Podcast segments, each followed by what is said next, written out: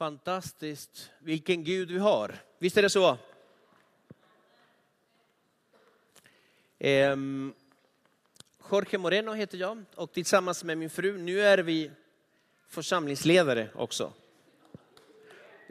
Vi är väldigt tacksamma för det. Ehm, vi tar inte det lätt, utan vi, eh, vi är rädda om det förtroende som församlingen ger oss. Vi lovar er att göra vårt bästa för att Herrens vilja får ske på den här platsen. Ehm, det finns ett... Ehm, I flera söndagar har vi pratat om tjänstegåvorna. Ehm, funkar det här?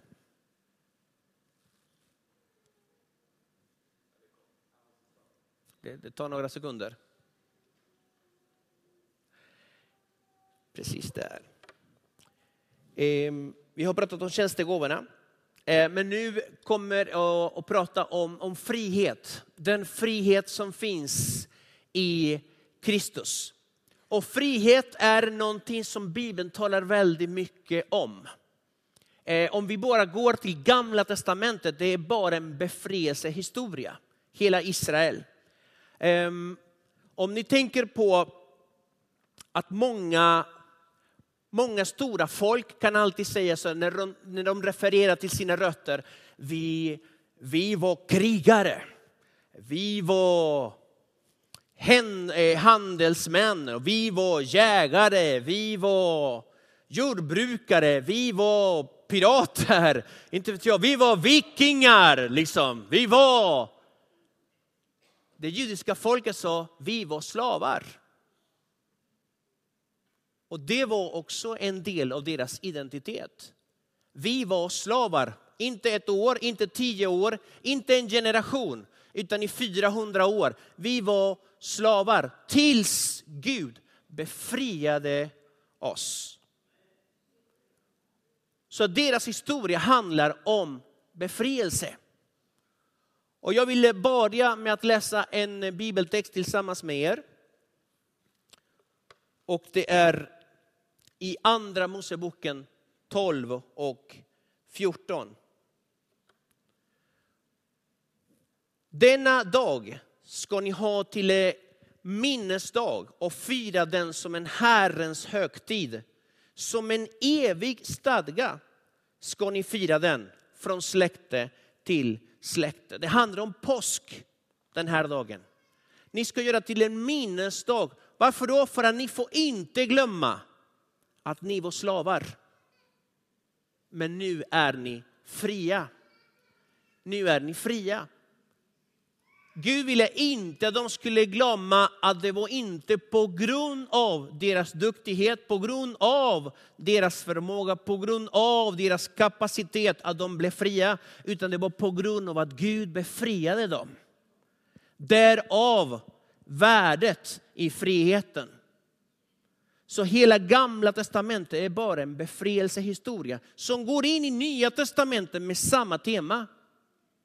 Jesus kom till oss för att befria oss.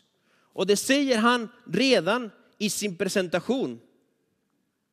När han kommer till Nasaret, när han kommer till Nasaret, till synagogan, han får läsa från Bibeln, då läser han en gammal profetia och då säger han, Herrens ande är över mig. Ty han har smort mig till att predika glädjens budskap för de fattiga. Han har sänt mig för att ropa ut frihet för de fångna och syn för de blinda, för att ge de betryckta frihet.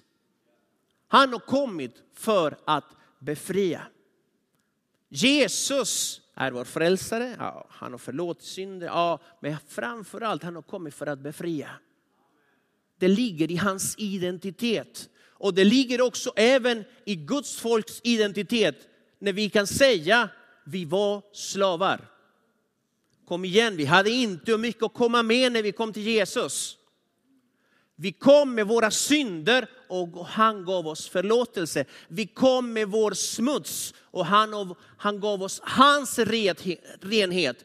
Vi kom med trasiga kläder och han gav en ny dräkt. Vi hade inte mycket att komma med. Men Herren sa, välkommen. Här har du nya kläder, nya skor och du ska få en ring, en ring på ditt finger. Du ska få mitt namn på ditt bröst. Och det förändrades eh, tillståndet. Det förändrade min framtid för alltid. Din befriare lever. Och om du är här och du känner att du inte förtjänar detta. Om du känner liksom att nej, men jag har gjort, ni vet inte vad jag har gjort. Då är det gott sällskap ska du veta. För vi vill inte prata heller om saker och ting som vi har varit med om. Men vi vill helst prata om vad Herren har gjort. Han har befriat oss från de vi var innan vi kom till honom. Han har förvandlat våra liv. När det, när det beskrivs vem Jesus var, man säger så här, det var en man som gick omkring, gjorde gott och hjälpte alla och botade alla, befriade alla som var under djävulens våld. Vår befriare lever. Allt det han gjorde hade med, med frihet att göra. När han gick omkring och såg människor som var fångna, som var förslavade. Varje gång han gjorde ett under, det var för att befria. Varje gång han gjorde någonting, det var befriaren som gjorde under och tecken. Och varje gång vi ser ett under och tecken, då ser vi en befrielse. En befrielse från någonting som fångar, någonting som betrycker, någonting som trycker ner. Hans sanning befriar. Det står i Johannes, och ni ska förstå sanningen och sanningen ska göra er fria. Det är hans sanning som kan befria någon. Det står om Guds ande, Herren är anden och där, and, och där Herrens ande är, där är frihet. Där Gud rör sig, saker och ting kan inte bara bestå som de är. Det måste ske frihet. Hans närvaro, när vi rör oss i hans närvaro, då börjar någonting att röra sig inom oss som ropar efter frihet.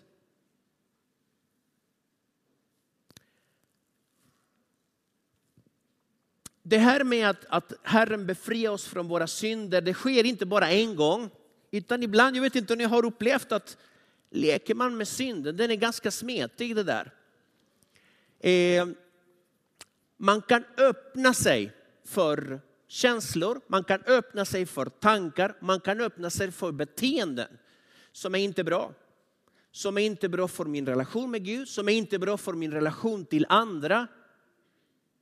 Om man säger så ah, jag öppnade ingen dörr så här. Ja, men det räcker med att man öppnar ett litet fönster. Och då kommer det där in. Och även där Gud vill hjälpa oss. Vi behöver inte överanalysera vilket fönster det var, hur den kom in, utan det enda vi behöver vara intresserade av är genom vilken dörr vi ska sparka ut den. Det är det enda vi behöver veta. Och det är därför mina vänner, när ni hör någonting, tala ut Jesu namn, i Jesu namn bort. För det kletiga vill jag inte ha i mitt liv. Det kletiga vill jag inte ha i mina tankar, det kletiga vill jag inte ha i mitt hjärta. Det kletiga vill jag inte ha i min familj, det vill jag inte ha i mitt äktenskap, det vill jag inte. Så i Jesu namn ut. Och då kommer vår befriare och befriar oss ännu en gång. Så han gör det inte bara en gång, utan han gör det varje gång vi behöver befrielse. Där har vi en Jesus som vill hjälpa oss ständigt och jämt. Ehm, det finns en, ehm, en bibeltext där det står så här, och ge inte djävulen något tillfälle. I eh, Efesierbrevet 4.27. Ge inte djävulen något tillfälle. Och ordet på grekiska, nu kommer det nördiga. Eh, ordet tillfälle på grekiska är topos. Och topos egentligen betyder plats eller fotfäste. Ge inte djävulen fotfäste, ge inte djävulen ett område, ge inte djävulen en plats där han kan sätta sin fot. För att det börjar med något, ni vet hur det är, man, man, det börjar med något litet finger och helt plötsligt blir det mycket, mycket större. Och han alltid börjar någonstans och sen börjar han att bygga upp så att det blir ett fäste. Så det blir något större. Och hur börjar det? Ja, det börjar med den där lilla känslan, du vet när man har något mot, mot någon annan. Ah, han är så jobbig. Ah, han är så jobbig. Och det är bara en tanke. Men det stannar inte där. Sen tankarna blir ord. Och då börjar mina ord att tala med andra. Visst är han jobbig. Visst är han gör, ja han är jobbig. Så helt plötsligt bara sprider sig. Och helt plötsligt med tiden, det blir inte bara en tanke, det inte bara blir ord, det blir känslor. Och helt plötsligt blir inte den, den brodern lite jobbig, utan han är hur jobbig som helst. Det växer och det har blivit ett fäste i mitt hjärta. Och det jag måste göra det är att göra mig av med den. Hur gör man då? Man öppnar dörren, man sparkar ut den. Ut ifrån mitt liv. Jag vill inte ha det. Låt inte fästena växa. Låt inte känslan växa, för det kommer att göra det. Det är, det är så. Så det, där, det är därför vi behöver bli fria från det. Och jag ska prata om ett av de här fästena. Som jag tror det är viktigt att, nu kommer det tunga artilleriet. Nej men jag säger det med kärlek. Och det är oförlåtelsen. Oförlåtelse är ett fäste. Att inte kunna förlåta någon. Räck upp handen nu, handen på hjärtat. Räck upp handen. Den som aldrig har blivit sårad. Den som aldrig, du har aldrig blivit sårad. Du har aldrig, någon, ingen har svikit dig. Någon gång någonsin. Ingen har ljugit för dig. Ingen. Ingen har skadat dig. Ingen. Räck upp handen nu. För jag vill gratulera dig. Jag vill krama dig. Jag vill veta hur du har gjort. Och jag vill veta från vilken planet du kommer ifrån. För att det har vi alla upplevt. I olika grader. Ja, ja, alltså här finns det olika grader verkligen. Där vi kan uppleva sår. Där människor har verkligen trampat ordentligt kört över fram och tillbaka några gånger. Och då bär man på det här. Då bär man på detta, på dessa sår. Men det bästa är att kunna förlåta, att kunna ta avstånd från det där, att bara kunna gå vidare. För att om det sitter kvar, om du sitter kvar i, det där, i ditt förflutet, i det förflutna, du kommer inte att gå gå framåt. Du kommer inte att kunna se framtiden. Och det Gud vill, det är att du, du inte ska titta bakåt, utan att du ska titta framåt. Om du säger amen på det skulle jag bli jätteglad. Nej, men jag säger inte för att jag ska bli glad, utan för att det är sant. Jag kan inte blicka framåt om jag hela tiden tänker på det som det har varit för. Och då kommer någon att säga, men jag har rätt att känna så för allt i världen. Den här personen har verkligen trampat ner mig, förödmjukat mig. Jag har rätt att känna så. Och det må vara så att du har rätt, men det är inte kul. Du må ha rätt att, att, att må dålig, men det är inte kul att må dålig. Så min fråga är, vill du ha rätt eller vill du vara fri? Jag vill vara fri. Mm.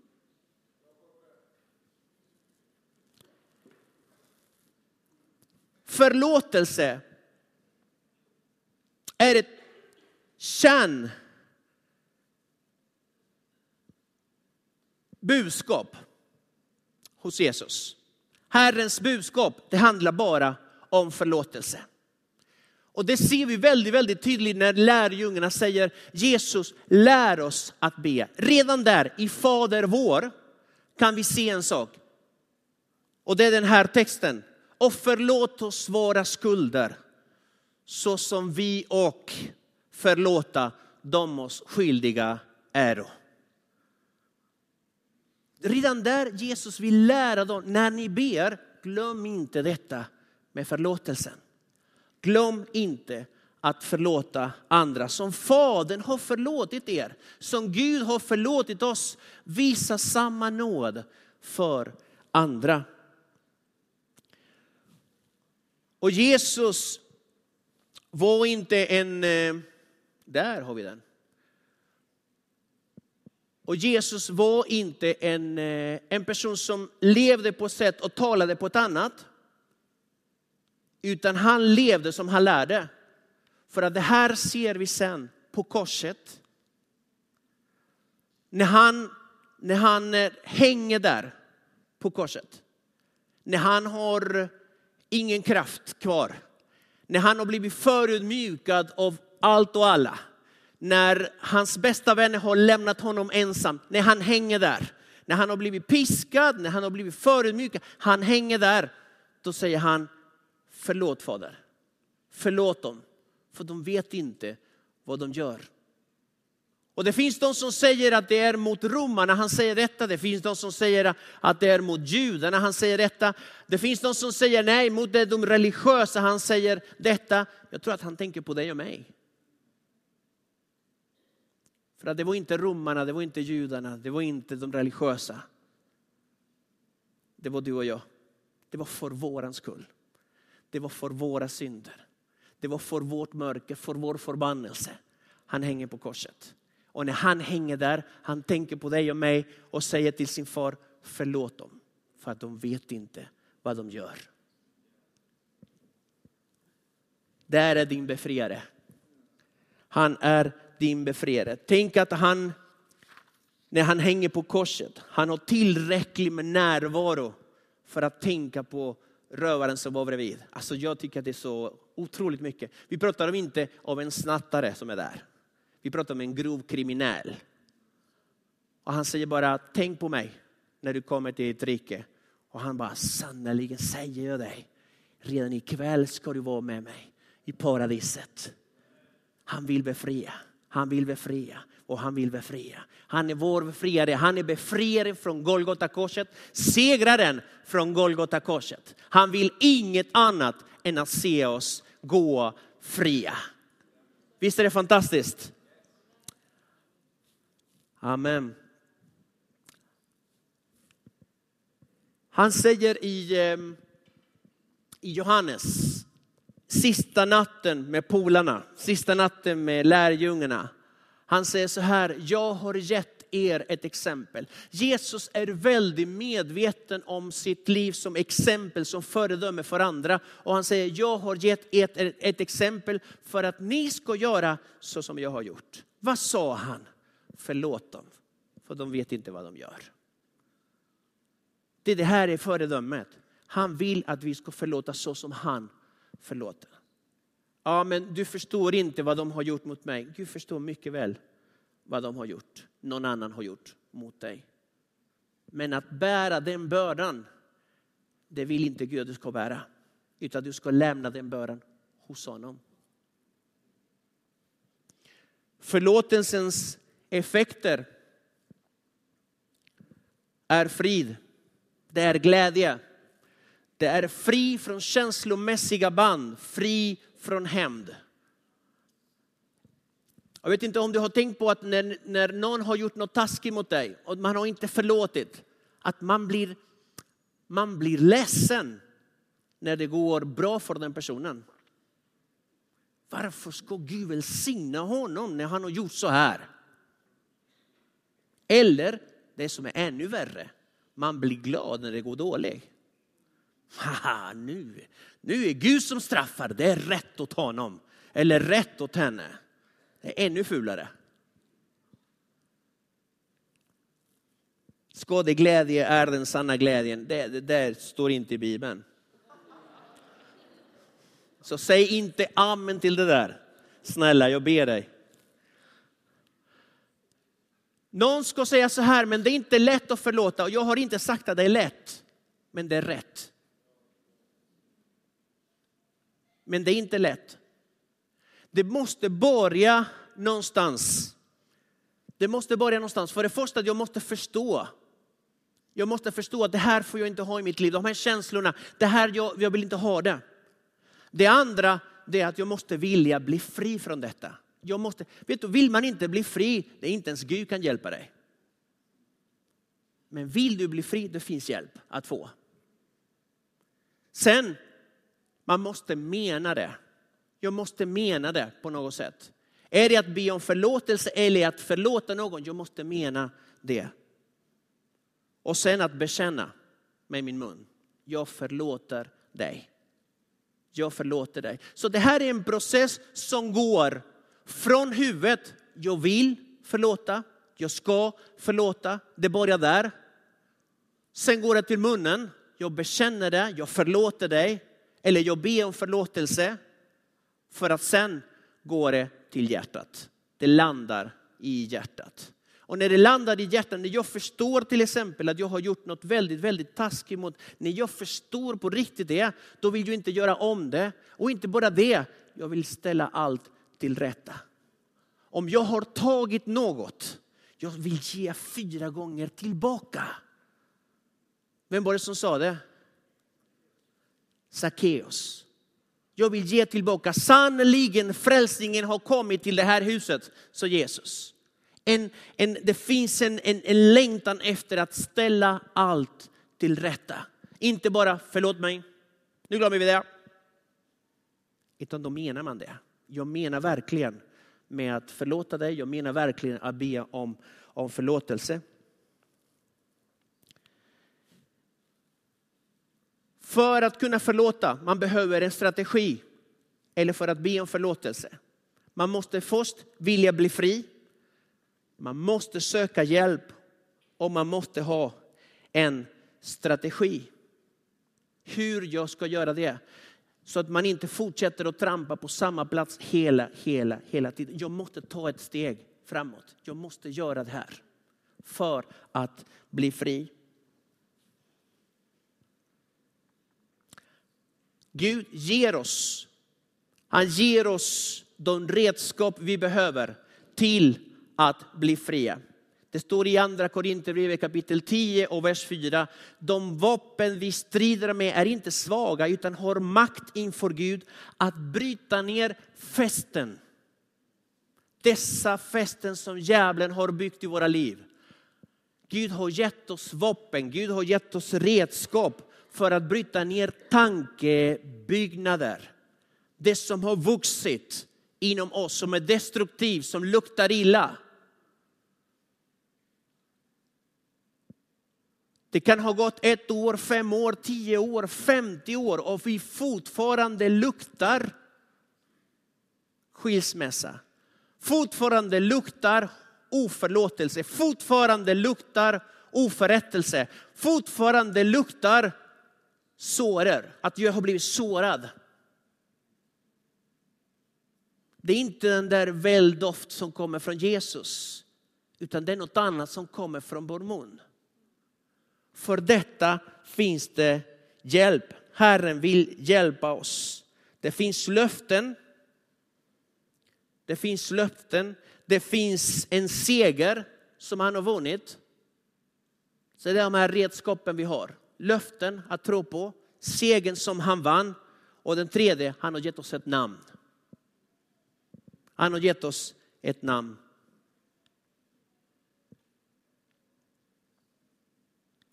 Och med det vill jag avsluta. Kan vi läsa tillsammans just den här texten? Jag vet inte om du kan läsa det från skärmen eller om du har din bibel framför dig. Filipperbrevet 2, 9 11. Kan vi läsa det tillsammans? Därför har också Gud upphöjt honom över allting och gett honom namnet över alla andra namn.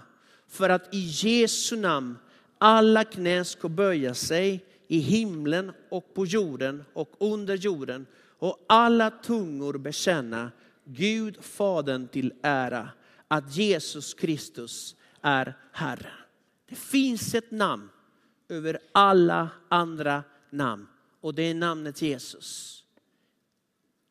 När vi rent mänskligt kan inte förlåta, men du förstår inte vad de har gjort. Du förstår inte vad han har gjort. Du förstår vad hon har gjort. Du förstår inte. Då finns ett namn som är över alla andra namn. Som gör att allt böjer knä. Allt måste böja knä, även oförlåtelsen kan böja knä. Och med hjälp av det namnet kan du sparka ut det från ditt liv. Varför?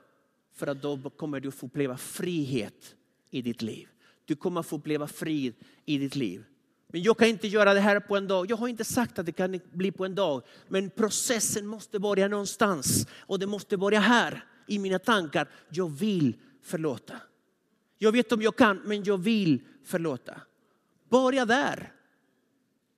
Börja att bekänna Gud, jag vill förlåta den personen. Och jag fick någonting Eh, när jag tänkte på det här. Det är att, ska vi inte göra rent praktiskt något? Ska vi inte ställa oss upp? Det är möjligt att, eh, att du har inga problem. Det är kanon, jag bara kan gratulera dig. Men om det finns, om det finns en person om det finns en person eller flera personer som kommer just nu till dina tankar. Om det finns en person som kommer till dina tankar. Jag vill be en bön tillsammans med er. För att starta en process där jag vill förlåta. Kan vi be tillsammans så här? Herre Jesus, jag tackar dig för din förlåtelse. Du vet vad som finns i mitt hjärta. Du känner till mina sår. Jag ber dig Gud om kraft, om nåd, om kärlek för att kunna förlåta den personen. Nämn den personen. Tänk på det namnet eller uttala namnet den personen som du vill förlåta just nu. Och vi avslutar bönen med att säga tack Gud för att du vill befria mig från detta. Jag tar emot din befrielse. I Jesu namn. Amen. Amen. Din befriare lever. Han vill befria dig från oförlåtelse. Och jag tror att det vi gör idag är att sparka igång någonting. Någonting som börjar i tankarna, som sen landar i, i munnen, men sen för att landa i hjärtat. Där du kan verkligen göra det av med det här fästet, med oförlåtelsen. Det är fantastiskt. Gud vill bara fylla ditt liv med frid, med kärlek och med frihet. Nu ska vi prisa Herren tillsammans, men innan vi gör det, det är, vi bad några eh, precis innan mötet och vi fick lite ord sådär. Saker som